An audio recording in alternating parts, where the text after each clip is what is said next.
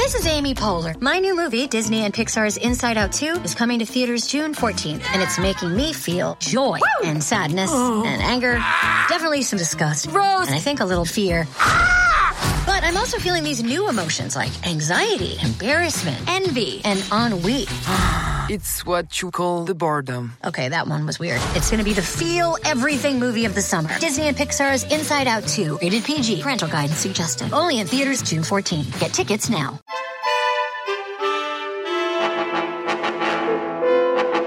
Hello, everyone, and welcome to the New Books in East European Studies podcast series.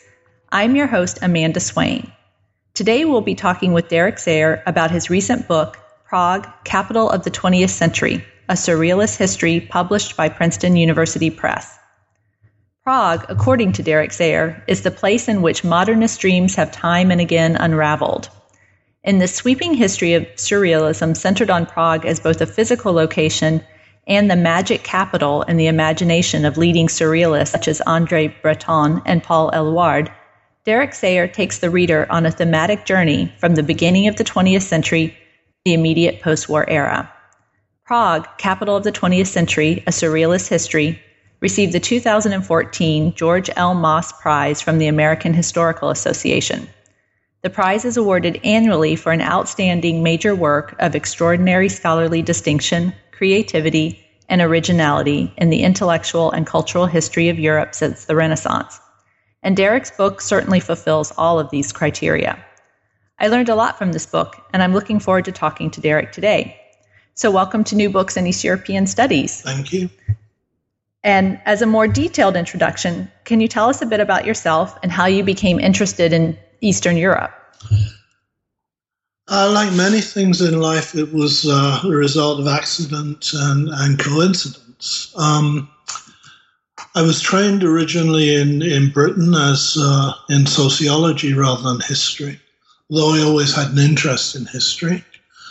Um, and my first wife was Czech, which was the immediate uh, context, um, my interest in Prague. Now, year 1989, um, Eastern Europe opened up, as, as uh, the whole world knows, and I actually got to see a country that I'd heard an awful lot about, and in a sense lived with, but never been to, um, for the first time uh, as a result of a trip at the beginning of 1990, shortly after the fall of communism, which is the first time I went to Prague. I thought this would be a really interesting city to study as a kind of a laboratory in which to explore some of the ideas that I, I dealt with in, in, previous writings purely at a theoretical level um, about the nature of modernity, how it differs from the past, what's distinctive about it, and, and so on. So I wound up living in Prague for nearly two years, from uh, end of 91 through middle of 93. Learned the language after a fashion, um, at least enough to be able to work with, with Czech sources. And that led to a book called The Coast of Bohemia, which came out in, in 1998. Um, which in turn led to this book. And I, am now conceiving the two as uh, really part of a trilogy. If I ever get round to writing the third one, these books take quite a long time to write. And the third one would deal specifically with the communist period and, and what's happened since. So that's really the, the background. Great. So specifically about this book, for those of us who don't know much about surrealism and the surrealist movement, could you give us a brief overview and tell us about its relationship to modernism? I guess we could spend the whole interview.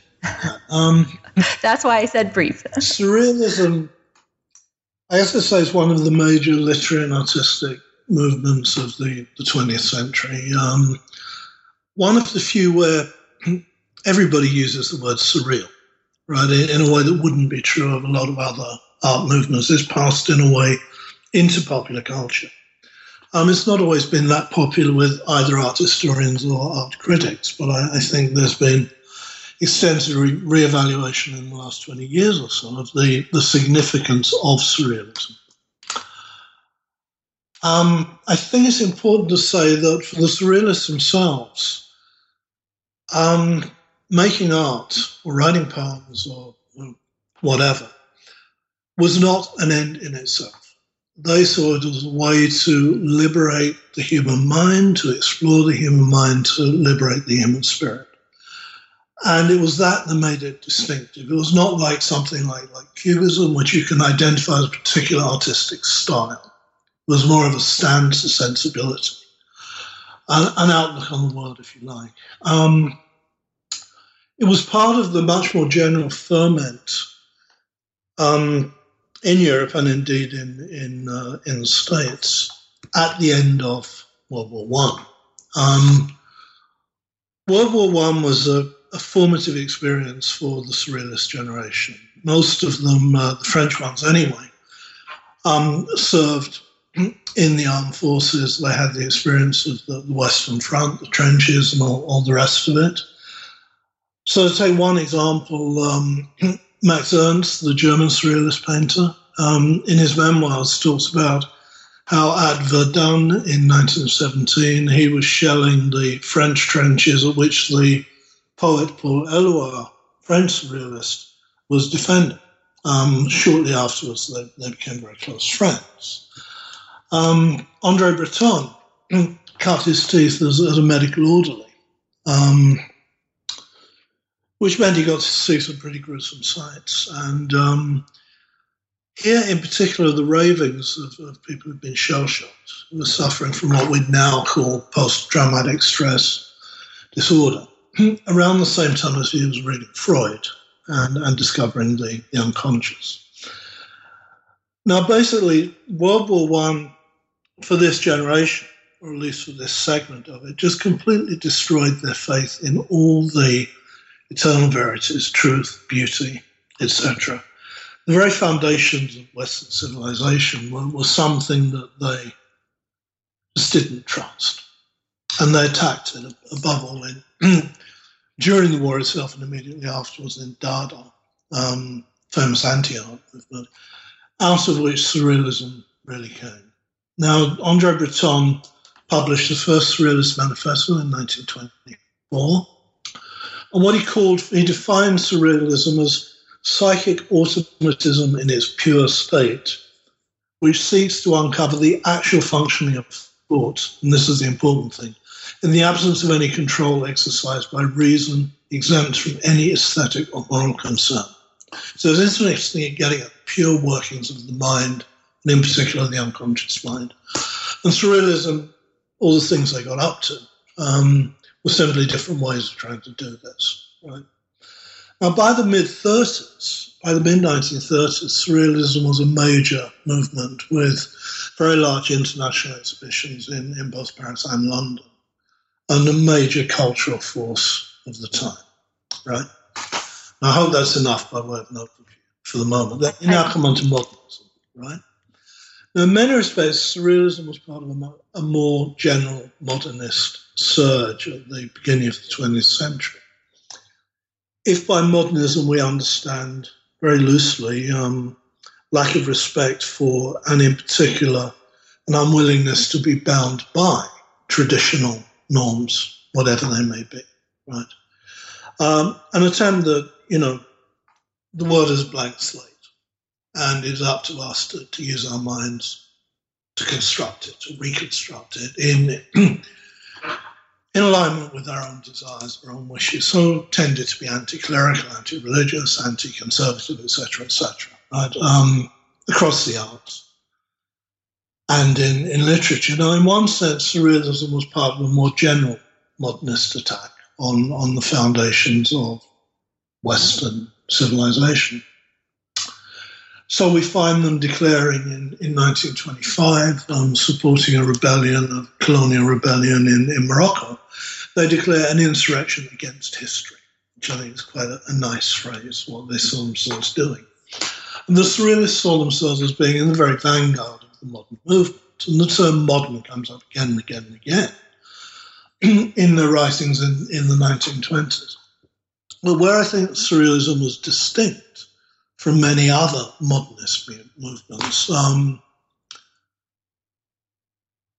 was that it was at the same time it was critical of the progressivism and the rationalism that was central to much modernist thought. So they didn't believe that human reason was sufficient basis for either knowing the world or changing it, right? And nor did they believe that the history was a story of unbroken, uh, ever onward and upward from sea to shining sea progress, right? Um, and I think that was there from the 1920s, and, and throughout the century, that became more and more central element of the surrealist worldview. Um, it was hardened by the experience of World War II. Um, you know, post World War One, in many ways, was a very optimistic era. But then you get the, the, the crash, the Great Depression, fascism, World War II, and a lot of those dreams were not sideways.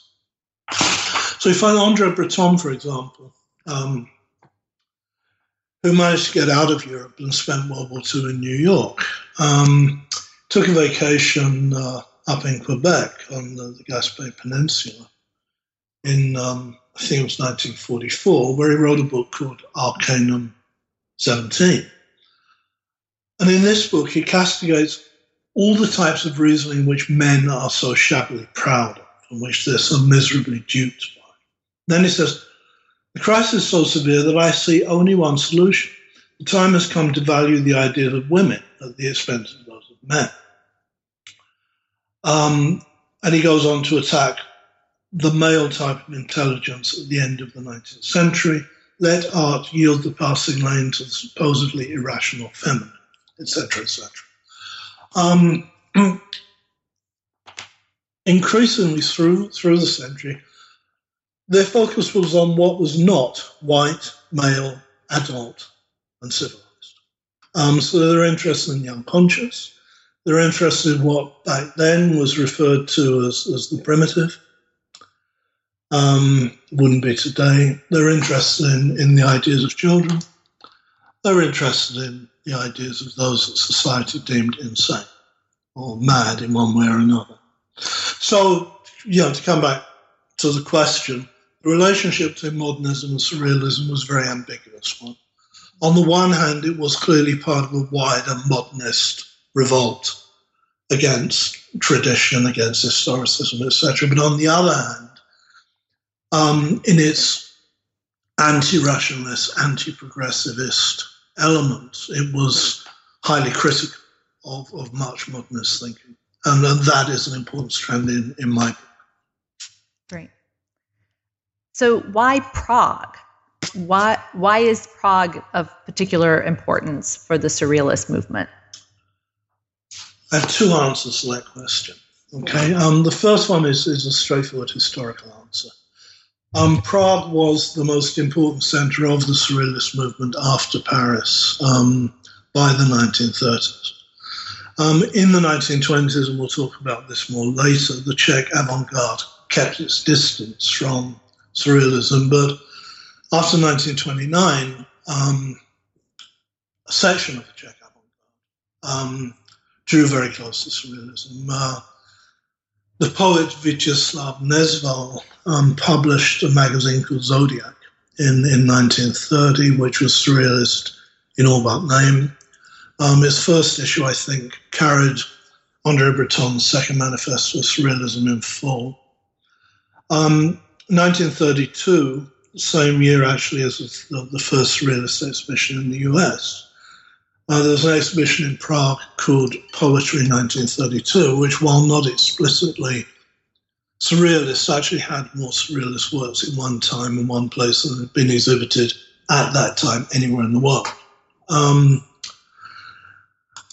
Nezval, who I've just mentioned, the poet, and uh, the painter um, Jindřich uh, Štýrský, visited Paris in, in 1933 made contact with Breton and the Surrealists. Um, and early the following year, there was a Czechoslovak Surrealist group formed in Prague. Um, following year 1935, Breton and Eluard actually visited the city of Prague. Um, and what I'll say again, I'll say more about this later. Um, for Breton, what was crucial about Prague was that he saw it as, on the one hand, kind of um, mystery, magic. Um, he called it the magical capital of old Europe, very famous. But it was a combination of that and something else that was very dear to his heart at that point in time, which was that he thought, wrongly as it turned out, that the Czechoslovak surrealists had actually achieved what he'd been trying without success to achieve in France. Um, by then, for the best part of a decade, which, which was an understanding with the local Communist Party, um, whereby you could actually reconcile surrealism as a, as a project of spiritual liberation um, with a program of actual social revolution. Right? And it was the confluence of these two things in Prague, right, that, that made it such a powerful image for him. Right now, I'll also go into a bit more detail later. That broke down for all sorts of reasons.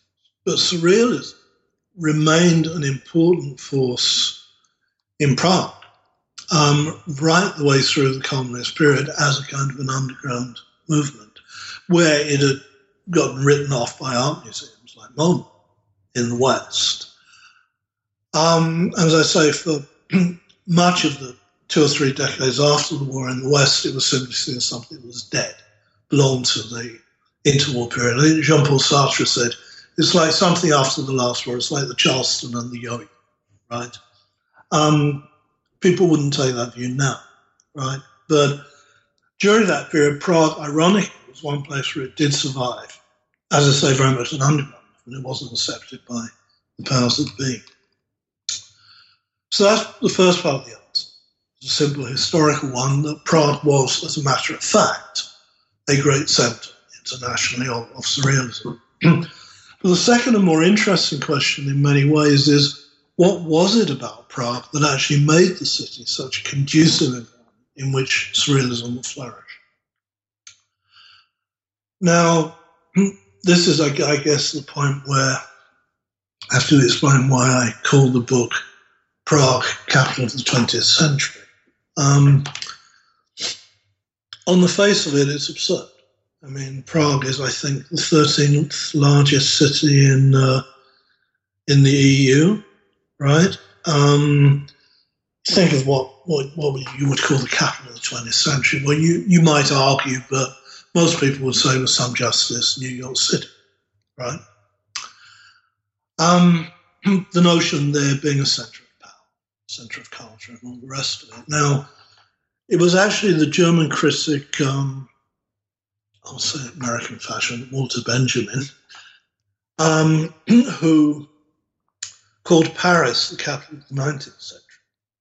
Now, what he was getting at in doing that was to say that this is a place where we can actually investigate, we can excavate the dreams of the century, right? The, the, the ideas, often even unconscious ideas, that really animated it. Paris wasn't actually the most powerful capital city in, in the 19th century, probably London on a global scale, right? But he chooses Paris. Come back to something you said earlier. you you quoted that phrase. A lot of people have quoted from the book, which is Prague is, Prague is a place where the, the dreams of the century unravel again and again and again. And it's that that interests me about it. Right? I mean, I would say that very crudely, the 19th century can be seen very much as, at least from a European point of view, as a century of optimism, right? Progress, etc., etc. Here, we're going to colonize the whole damn world, right? We're going to conquer everything with our science. It is onward and upward, right? 20th century is much darker. It's punctuated by these incredibly bloody two global wars, right? And that's just the big wars. It's constant fighting proxy wars of one kind or another for the most of the intervening period, um, is dominated by some pretty nasty political ideologies in, in the form of fascism um, and Stalinist communism. Right? Um, it's a brutal century. And the city of Prague has experienced just about every political regime over that period, right, that the, the modernity could, could throw at right? So it starts out, beginning of the century is still is the um, what is now the Czech Republic were, were just two provinces of the, the Habsburg Empire, right? Um, in 1918, um, independent Czechoslovakia is, is established. That lasts basically 20 years until it's broken up by the Munich Agreement, with large bits of it being given away to Germany and Hungary. A year later, less than a year later, it's invaded. Um, Prague was actually the first European capital, apart from Vienna, to be, to, to be occupied by the Germans, and it was the last one to be liberated at the end of the war. During the war, as protectorate. After the war, they, they have a brief period of re-establishing democracy, and then there's a communist coup. Um, you can see what I'm getting at here. In, in, in terms of it's the, the complexity, the reversals, there's no way to see this as a story of unbroken progress, right? Um, so I guess what I'm saying is that Prague qualifies as the capital of the century because it was a dark century, because it was a brutal century, and it's a place that superbly exemplifies these because of what it's experienced. Um, it's conducive, I'd say, in particular, to a surrealist worldview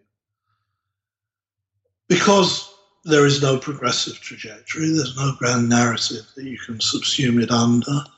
Um, it's a place that breeds suspicion of any kind of attempts to understand history as a rational process. It's a place where um, its inhabitants have a very fine sense of irony and black humor, which is not surprising given the history. I'll give you one example. Um, the Czech, uh, as I say, Czechoslovakia became independent in uh, 1918, and they didn't have anywhere for a parliament building. So initially, for most of the First Republic, um, that's 1918 to 38, the parliament actually met in the concert hall called the Rudolfinum, right? Now, various attempts after the war, etc., build a parliament building, architectural competitions and so on, but it never actually got done. And so the point where they finally did get a, parliament building was um, after the Soviet invasion of 1968, deep in the depths of um, what was referred to by the Communist Party as normalization, where parliament was purely and simply a rubber stamp organization. In that period, we get a brand new um, concrete glass brutalist parliament building right in the centre of Prague, which happens to be between the National Museum at the top of Wenceslas Square and the uh, what used to be the German theatre just down the road, which then leads to the Czech joke: what is a parliament? Something between a museum and a theatre. Um, is a typical of kind of humour that, that the period um, bred. Okay. Right. And you get this in, in many ways in um, the same humor, the same sensibility, the same relish for irony, I also relish for the uh, the ability of the erotic to, to, to puncture some of the more elevated ideas of ourselves, right? Um, it runs through Czech literature and literature written in German in Prague, most obviously um, Franz Kafka. Right? But I mean, we think of people like Jaroslav Hašek um, with the good soldier Švejk, or Milan Kundera with his laughable loves, and so on. Um, I'd argue that in the broader sense of the term surreal, all of these have a surrealist sensibility. And you've talked a lot about um, the 20th century, obviously, and, and the Prague's place in experiencing the 20th century. But the surrealist movement itself was really its height, and what you cover most in the book is the 1920s and 1930s. So, um, what's the importance of understanding surrealism for understanding the 20th century? Is there something that's that really seeing what surrealism is about um, gives us greater insight into this 20th century as a whole? Um, okay, I, I did mention earlier that I hope to get around to writing a third book, which um, which actually looks at the later half of the, the 20th century, right? So in a sense, I've, I've written half the story.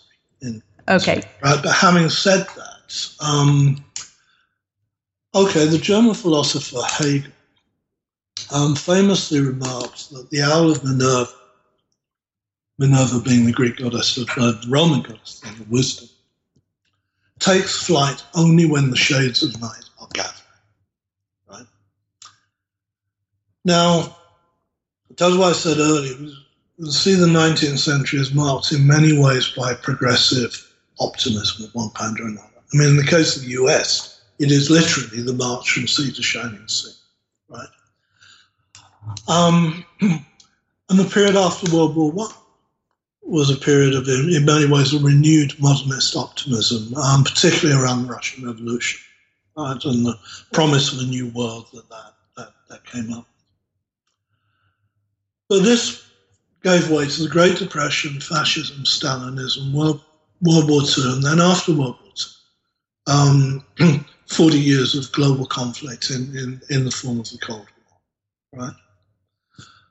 Um, and even the great promise of 1989 appears to have gone sour in all sorts of ways. If you look at many of the regimes across Europe, the best that they can be that can be said of them is that they're hopelessly corrupt. Um, they certainly don't epitomise some of the hopes of that, you know, the year that the Berlin Wall came down. So over and over again, we've got these dreams unravel. Now, why I think surrealism is, is important here is because it's always recognized that, if you like, what you might call the dark side of the force of, of modernism. Um, that it's actually not, never is, and never can be a complete break. There's always going to be haunted in, in all sorts of ways. That there is far more to human beings than, than our conscious mind or than our rational selves, etc. And it is the one intellectual and artistic movement that has insisted on this throughout the century. Um, so I guess it's a matter of, I think it's significant because it attempts to grasp uncomfortable truths about the human condition and reconceptualize modernity in those terms. And insist if we're going to talk about modernity, we have to talk about the Holocaust, for example, as being an integral integrally modern event, not some relapse into barbarism or primitivism or, whatever. Um, as Andre Breton put it once, um, he said, I would rather walk by night than pretend I'm walking in daylight. Right? And it's for those sorts of reasons that I think, in many ways, we will learn more about modernity from Prague than from New York or Los Angeles. Mm-hmm. I mean, they've not experienced fascism. They've not experienced communism. Yeah, they've experienced all sorts of bad shit, but um, not these major defining traumas of, of, of the century. Mm-hmm.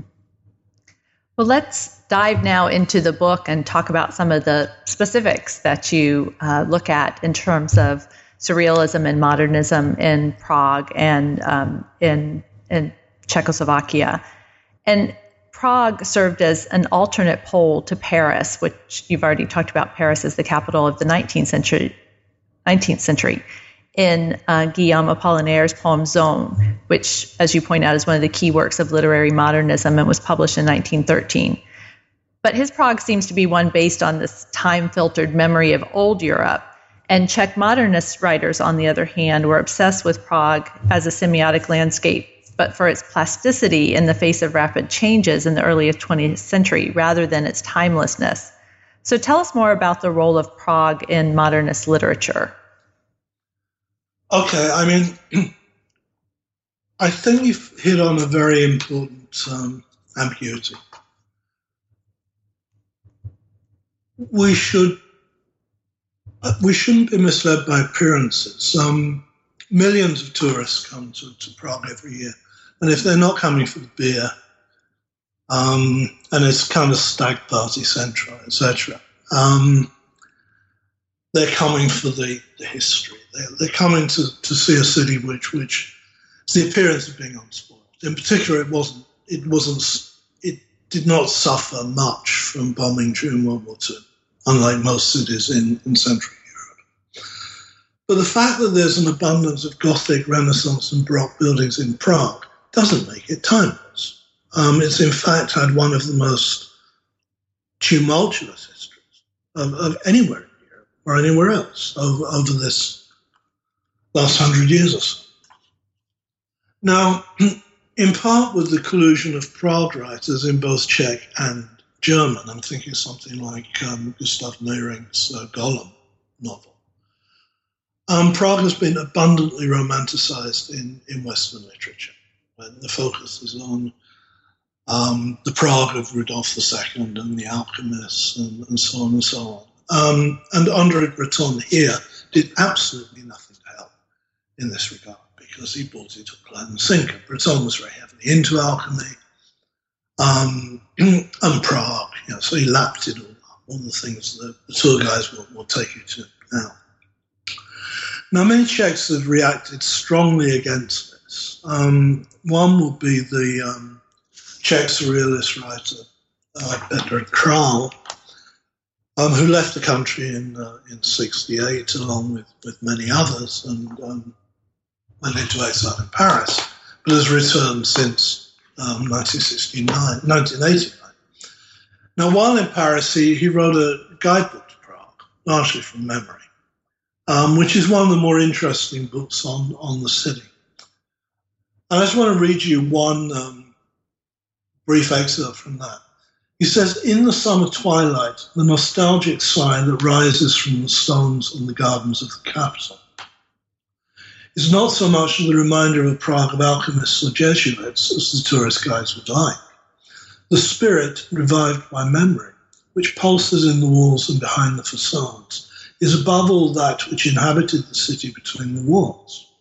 Rather than Rudolf II and his picturesque court, it is Nezval of Voskovec and Werich who are remembered one evening in the 20s in a wine cellar that may be historic but from which you can already hear in the distance the screeching and ringing of the trams.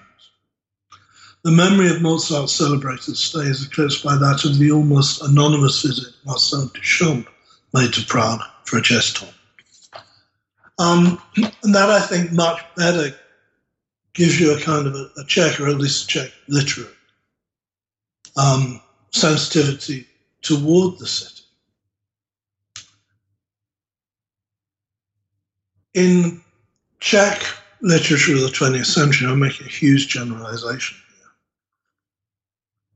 here. When it was allowed to be, which it wasn't always, um, particularly in the communist period, um, was dominated by, by modernism in, in one shape or another. Right? Um, it's true not only of literature, it's true of visual arts, it's true of film. Um, Czechs are very fine um, tradition of film.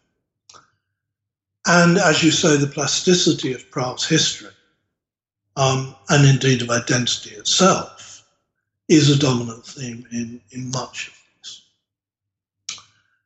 So, for example, many Czech writers have, addressed the issue of changing street names. Uh, what does it mean when the names of streets change every 20 years or so? What does it do through any sense of continuity, right? Of knowing where you are, knowing who you are. Mm-hmm.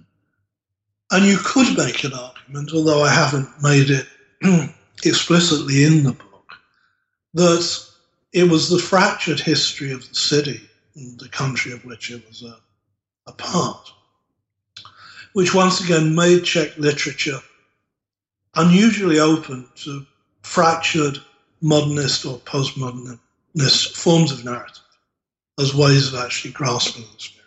Um, again, I think so. If you look at the writings of Milan Kundera, um, you know, it's, it's, fairly obvious that this is going on. Hmm. And speaking of uh, Milan Kundera, he argued that what is perceived as marginality from the viewpoint of London, Paris, Berlin, or New York is instead a different modernity that has its own evolutionary rhythm. And yet, many of the leading Czech modernists spent years abroad before achieving recognition at home, as you point out in the book. So, how did Czech modernism develop differently, and how did their experiences in Paris and other cities affect key Czech modernists? Once again, we could spend the whole interview on this. Um, what I think is important about him, what, what Kundera has to say here is a notion of simultaneity. Um, things that we think of as taking place in, in sequence, right, um, actually come together and occur at the same time, giving us some very strange bedfellows. So he argues that you have what he calls a telescoping of eras in, in Central Europe, which gives you a blend, which he thinks is a very felicitous blend from the point of view of the arts, of what he calls the 19th century side, which is um, the national struggle, struggle for national autonomy or independence. Remember, I said at the beginning of the period, Czech lands were part of a wider empire. Um, a closeness to the, the popular classes in America, you probably talk about them as the middle classes, right? That term has somewhat more restricted compass in, in Europe. Um, and the notion that artists and writers are in some way spokespeople, right, for the nation. That's the 19th century side. Right? The 20th century side is the high modernism in, in terms of styles and genres. And it's these two coming together that Kundera thinks makes Central European modernism unique. And what I think, a different way of putting it, would be to say that in Central Europe in general, and certainly in, in interwar Czechoslovakia, the avant garde was much more central to the national culture. Um, and that centrality simultaneously meant that the modernism was inflected in more popular directions than, than less elitist directions, right? Less esoteric directions than, than would be the case in um, much of Western Europe or North America. Um, a friend of mine puts it very well, um, uh, Yunji when he said, actually, in the interwar republic, um, modernism was the national identity. Right? This was a new state on the European stage, determined to prove its its credentials. Right now, mm-hmm. that then meant, say, in the case of architecture, that both um, the national government or, or, city governments, regional governments, um, and big private industrial companies like Bata, um, were prepared to fund modern architects to put up strikingly progressive buildings, right? Where they would have faced a wall of conservative opposition in France or Britain if they tried to do the same thing, right? And the argument for architecture applies more, more generally. Um, there was a closer relationship between avant-garde culture and popular culture, right? Um, in Czechoslovakia as it then was than, than would be the case in, in the West. And so, can't remember what question is now. uh, well, you actually, um, I think, answered that in terms of the Czech experience, the development of Czech modernity and its uh, a more popular connection. And we'll get back to architecture in a minute, but this is probably a good point to talk about De um, which was founded in 1920. And so tell us about this group of avant garde artists, um, and in particular, the relationships that they developed with French surrealists, uh, Andre Breton and Paul Eluard, and kind of their participation in the surrealist movement more generally. Okay. Um, Devětsil was the um, it was the leading Czech modern art movement of, of the 1920s and it involved probably most of the most talented people of, of their generation. Um, at its height, it probably had it was a bit iffy who exactly was and wasn't a member. It wasn't that formal, right? But maybe 60, 70 members. And now, what was it was founded in 1920, and some of its members at that point were actually still in high school. Um, most of them were born around the year 1900. So you're talking about very young people, mostly men um, but not all, altogether, who'd grown up under the shadow of World War One, but unlike Breton and Eluard, hadn't actually been old enough to fight it.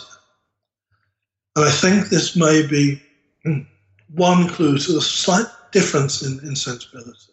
Um, there were two things that really marked it out. One was this incredible breadth. Um, it included novelists, poets, painters, and sculptors. But it also had a very strong architectural, um, some of the leading architects of the generation. Um, it had an equally strong theatrical wing involving um, producers, playwrights, and performers, right? And it actually started up.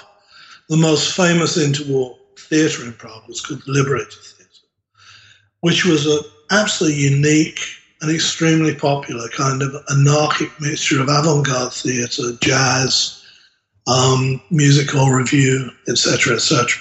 Right? Um, these two guys I mentioned earlier, Voskovec and Werich, um, were the two people who who actually ran that. They were Devětsil members. It had dancers, um, very wide range of people.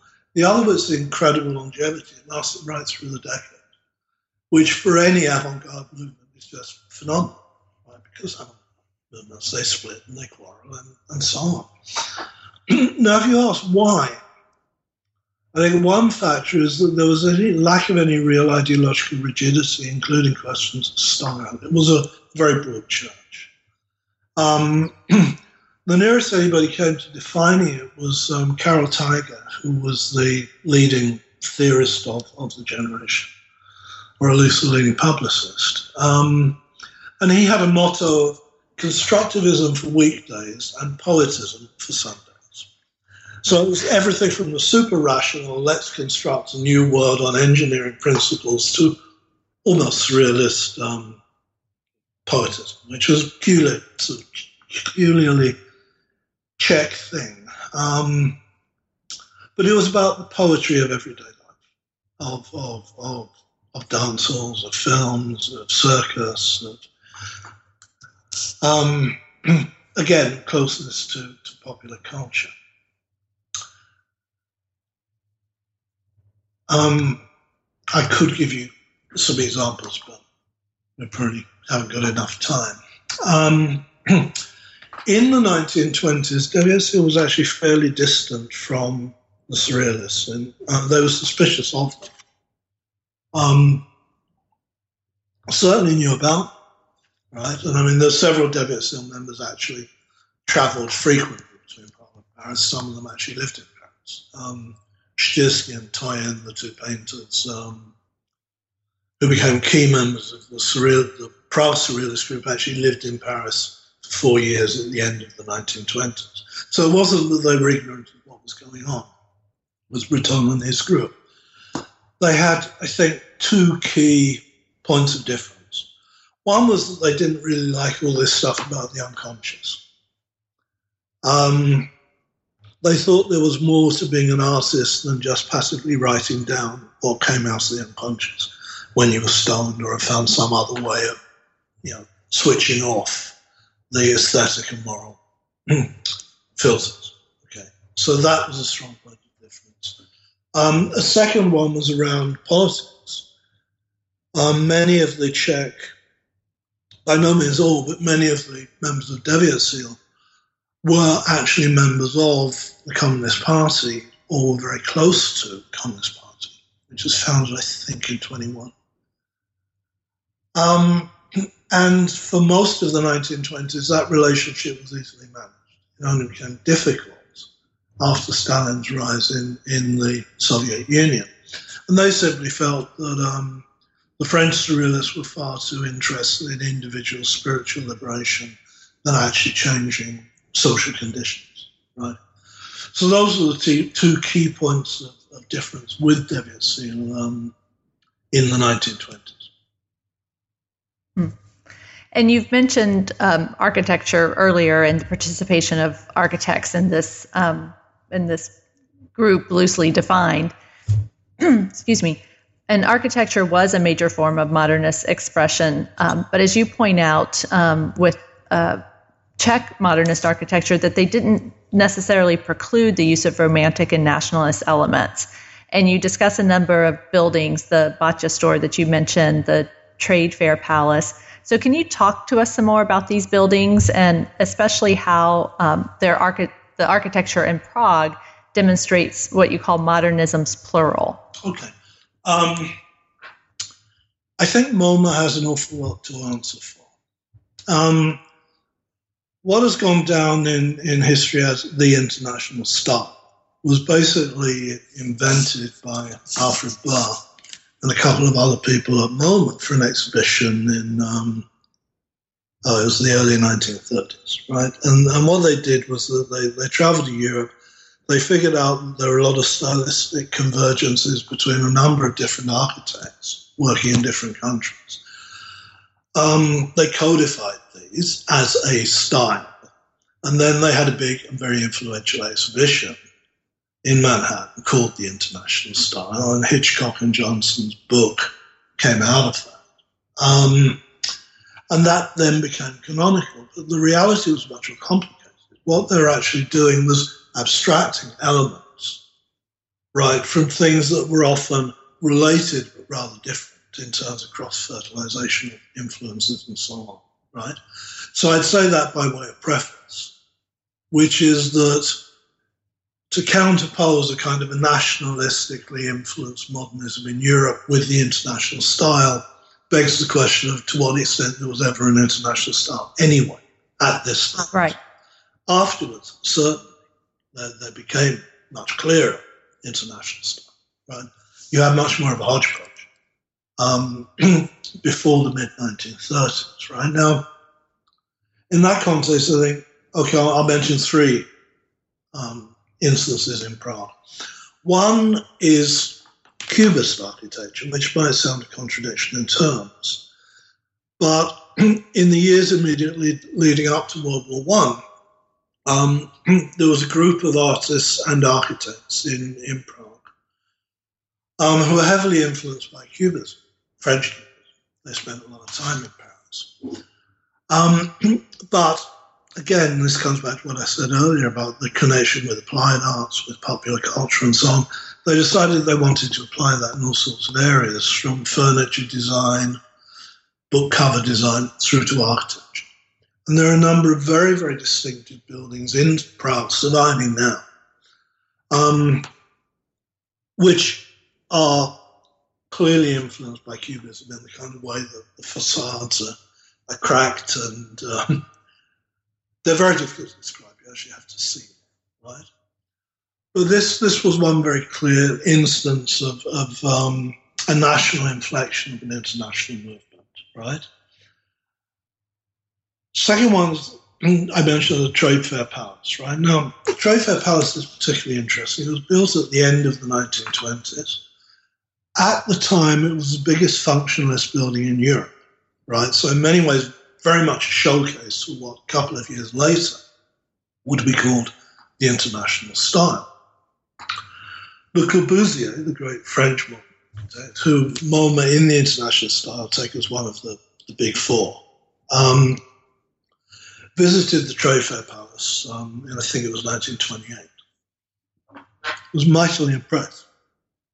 He had lots of criticisms, he would, being a Le Corbusier, but he was also extremely envious. So all I've managed to do so far is build a few small villas and look at what these bloody Czechs have done. It's huge, you know, massively impressive. And the thing was taken up, and it, it has now become the um, a part of the National Gallery, and it's a gallery of Czech modern art. So you think there's a perfect symbiosis between the art that's shown inside and the building itself. Right? So great symbol of modernism. But if you then ask, well, who actually built it and what for, it was built by rather right wing, conservative, Czech nationalist industrialists who wanted to make Prague the capital of the Slav nations. Right? But he was also a practical man and thought that this would actually enable him to exhibit industrial goods much better than the more kind of classical traditional buildings on display. The third, first art exhibition that was held there wasn't of modern work at all. It was Alfons Mucha's Slav Epic, which is this gigantic series of, of, of 20 enormous paintings done in a kind of Art Nouveau style, um, which relates a very romantic version of the history of the Czechs, right? So there's a clear dissonance if you think of modernism as MoMA would lead you to believe modernism. There's a massive dissonance between the architectural style of the building, what actually went on inside, right? But it wasn't dissonant to anybody at the time, right? Because history doesn't actually behave in, in, in accord with the dictates of art historians' ideas of what style should go with what. Mm-hmm. So does that help? Yes. Okay. Yeah. Great. And if we get up to the 1930s now, the Wetzel disbanded in 1931 and can you explain what brought about the implosion of this group? Obviously, you already mentioned that you know keeping a group of uh, avant-garde artists together um, was quite an accomplishment. But what finally um, brought an end to this um, structure, such as it was? And you've also mentioned a little bit about the relationship of the Czech modernists and surrealists um, with the Communist Party. So, if you could tell us a little bit about those two things in the 1930s. But the first thing I think is to say that disbanding, which I, I think was the word that I used, is it's probably too strong. It wasn't a dramatic event. It was more of a gradual process of it just sort of ceasing to be.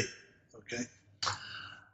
Um, but I mean, Nezval was signing himself as a representative of Devětsil as late as 1933 in connection with his visit to, to Paris to, to see Andre Breton. And many of WSO's members continue to work together in other forums, including the Czechoslovak Surrealist Group. Right? So that's just by way of preface. Um, mm-hmm.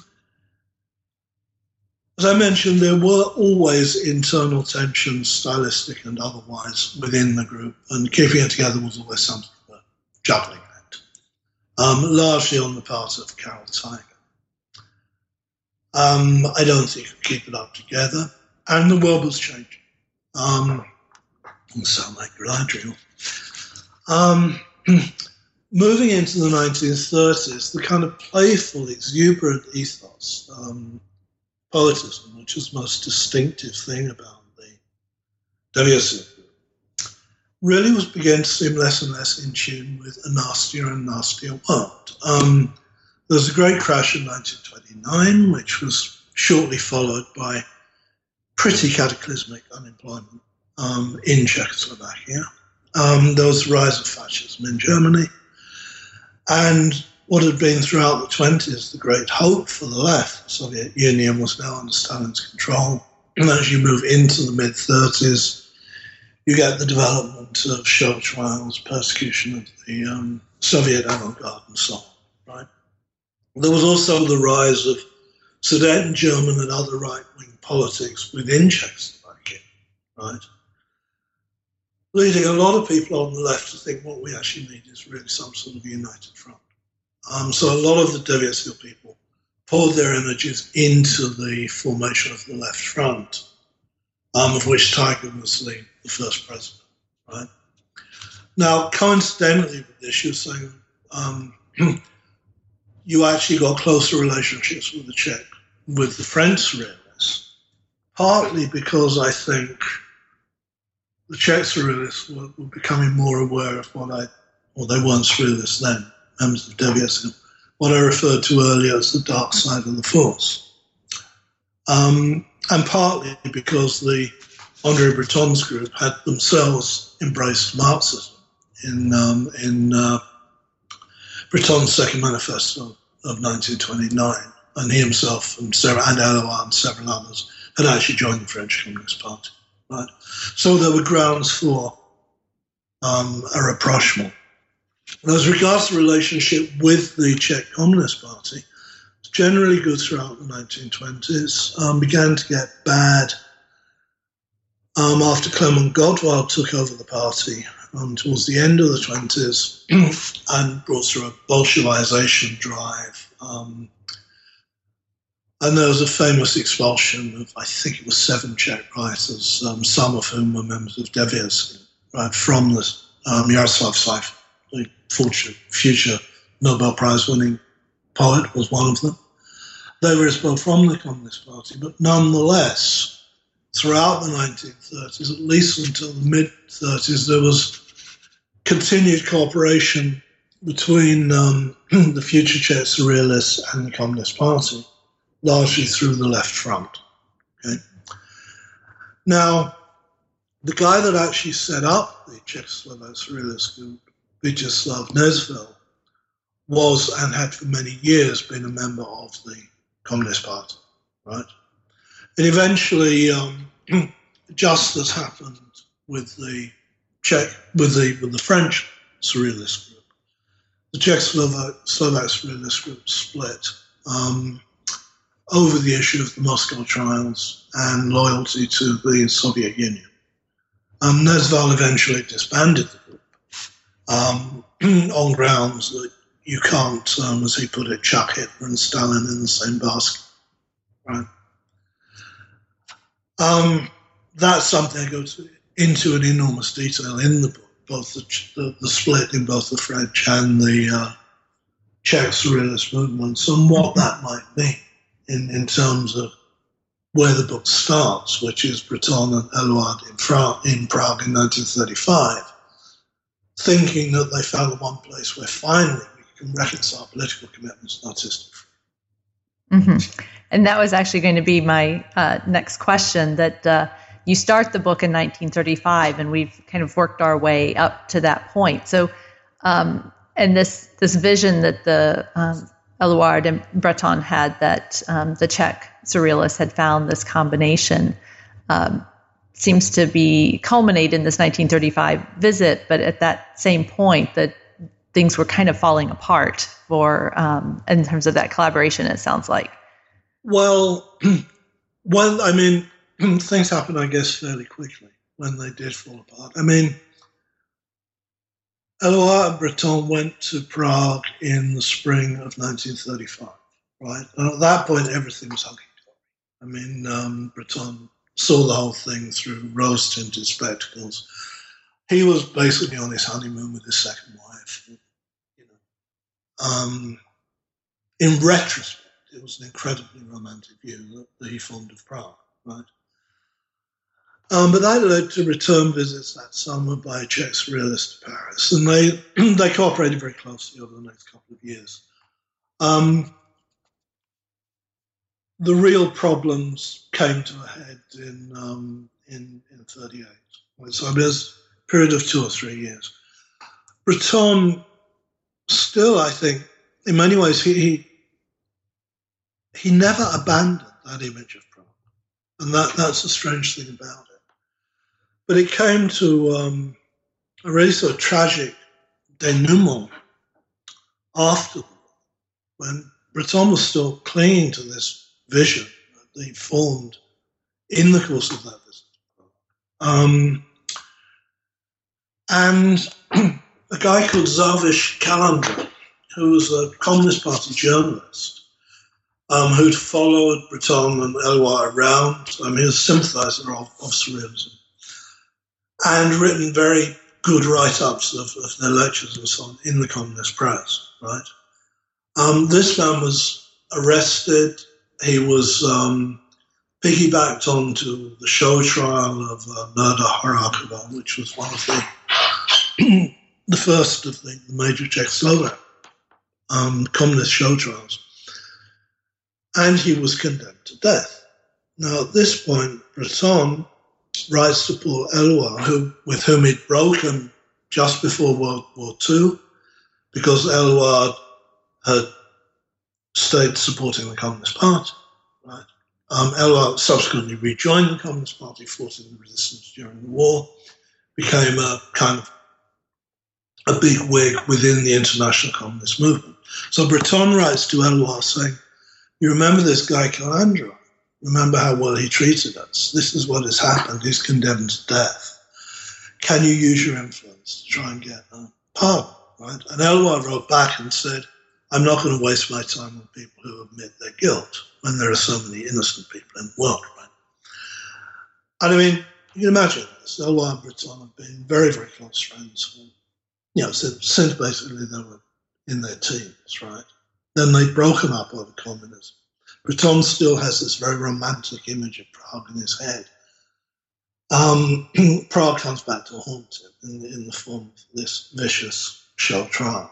And then Eluard takes this um, particular stance. Um, in a way, the, the two bookends of, of, of, my book are actually the visit to Prague in 35 of Breton and Renoir, and then what happened after the war with, with uh, the communist show trial, right? Mm-hmm. you know, pinpointing the dreams and the unraveling of those dreams. Mm-hmm. Um,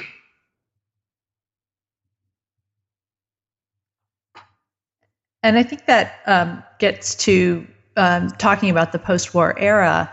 That one of the things that was really striking to me was that um, you demonstrate in this book that Prague was indeed a center of modernism and surrealism in the early 20th century. And yet, Czech artists um, were um, underrepresented or even not represented at all in major post war exhibitions of surrealist and modernist art. So, why is that? How, what happened to these Czech artists, that are, you know, in the consciousness of of um, a, the United States and Western Europe? In a word, I'd say the Cold War. Um, when the great architectural historian Kenneth Frampton visited Czechoslovakia after the fall of the, uh, the Berlin Wall, etc., came back and wrote an article called Modernism Worthy of the Name. He said, Oh my God, there are over 250 extremely large buildings in this little country built in a course of 20 years, which are absolute you know, epitomes of, of modernist architecture. How come we missed all this? Well, part of the answer is that there was what I call a symmetrical erasure on both sides of that curtain, right? Within Czechoslovakia, during the 1950s, almost all avant garde art from the first half of the century fell foul of Stalinist critique of bourgeois formalism and the demand for socialist realism. That lasted about a decade. There were no exhibitions of, of this work. There was no books or articles being published on this work. Um, I've gone through you know, catalogs of the National Gallery and stuff like that, and it was almost entirely, um, it was either approved socialist realist artists or they were going back to painters from the 19th century, right? Um, the first breach of that was a show put on in Brno, the second largest city in the country, in, in 1958, called Founders of Modern Art um, which looked at the pre-World War One, the, the Cubist generation. They didn't look at anything after that, and that was highly controversial, right? They they wanted to take it Prague, but it was stopped, right? There was some the earlier part of the 60s um, to mid 60s. There was a brief, I was known as the Thaw before the Prague Spring um, of 68. And that was the only time during the whole communist period where there was any real systematic attempt um, to deal with the Devětsil Czechoslovak surrealist group um, before the late, very late 1980s. Right? Give you an example, actually, I think. Um, an edition of Karel Teige's collected works. Teiger was the major Devětsil theorist who went on to become a leading member of the Czechoslovak Surrealist Group. Um, the first volume of what was meant to be a three volume collected works came out in 1966, right? Um, fine. Things showed that things were beginning to liberalize. Second volume came out in 1969, just after the invasion, but it never got to the bookstores. Um, almost all copies, maybe a hundred or so, survived, which I have one um, were recalled and pulped. Right? Third volume came out in 1994.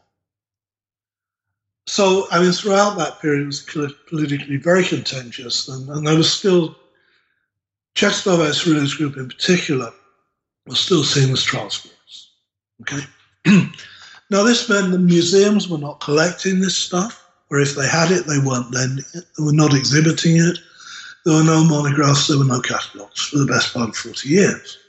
So things slip into oblivion. Right now, I don't think that's sufficient to explain what happened in the West. I think it's part of it, right? I said there was a symmetrical erasure. What happened on the western side of the Iron Curtain?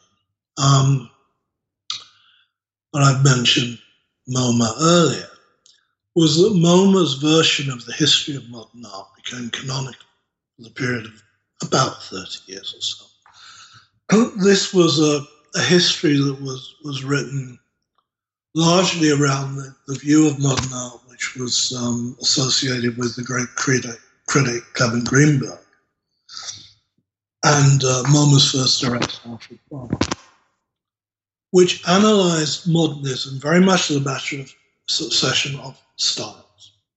So seen in purely aesthetic terms, and it was disconnected from any wider political or social engagement. This was actually quite handy because it then meant that you could claim people who are radical communists and people who are radical fascists equally for the modernist canon without troubling yourself about what they thought they would do. Key issue was whether it was cubist, whether it was futurist or whatever, right? And that was the story of modern art, which most of us grew up with, okay? Um, recent work has suggested that the CIA was actually rather heavily funding this. Um, in particular, the notion of um, abstract expressionism being, you know, the, the, the, terminal point of modernism, right? The thing to which was everything was going. But against the background of this story of modern art, um, Prague avant-garde is actually not very interesting because it's, it's defined by this hybridization that, that Kundera talks about. A lot of their best work is in the applied arts in one way or another rather than in painting or sculpture, right? even in sculpture, the best work is actually um, there's something like Pešánek, who was working with neon tubes long before Jim Dine or anybody in the West was. Um, so I think these these two went together and reinforced each other, um, and that has really distorted the, the history of, of modernism on both sides. Well, I mean globally. Well, I think that we have um, taken a lot of your time, and uh, and at the same time, I, I think I'm afraid we've only touched on uh, the depth and breadth of this book, but that just gives our listeners all the more reason to actually sit down and read the book. So I encourage um, all of you out there who are um, uh, fascinated by this um, initial look at the book to to actually sit down and read it. I, I found it very uh, enjoyable to read as well as a fascinating book. And you've talked about uh, this um, potential third book, which hopefully will come about, and one day we can interview you on uh, that. But what else are you working on at this time? I just completed um, what would be a very short book um, on surreal, surrealism and sociology, which I'm looking for a publisher for. Mm-hmm. Um, that's purely an ideas book. Okay, but in a way, it's a reflection on, on what I've done in, in, in the Prague book. So the Prague book doesn't get into any kind of heavy theory. Um, I have um, contract to write I have wanted to do for years, actually, which is to write a travel guide to the city of Prague. Um, so, uh-huh. uh, uh, you know, popular rather than academic market where I can show that there may actually be some something of interest there um, that goes beyond either the kind of you know quaintly and cutely historic or you know the cheap booze. Uh, so that's what I'm working on right now. Um, hope to have it done by early next year. Well, that's great. That'll be motivation to travel to Prague so that I can take advantage of your new guide um, because it is a beautiful city. Well, thank you again for um, taking the time to talk to us. And um, in the meantime, um, we look forward to the works that are coming out and to one day getting part three of this trilogy. And thanks also to our listeners. And for joining us today, and we look forward to next month's conversation about a new book in East European studies. So thank you, Derek. Thank you.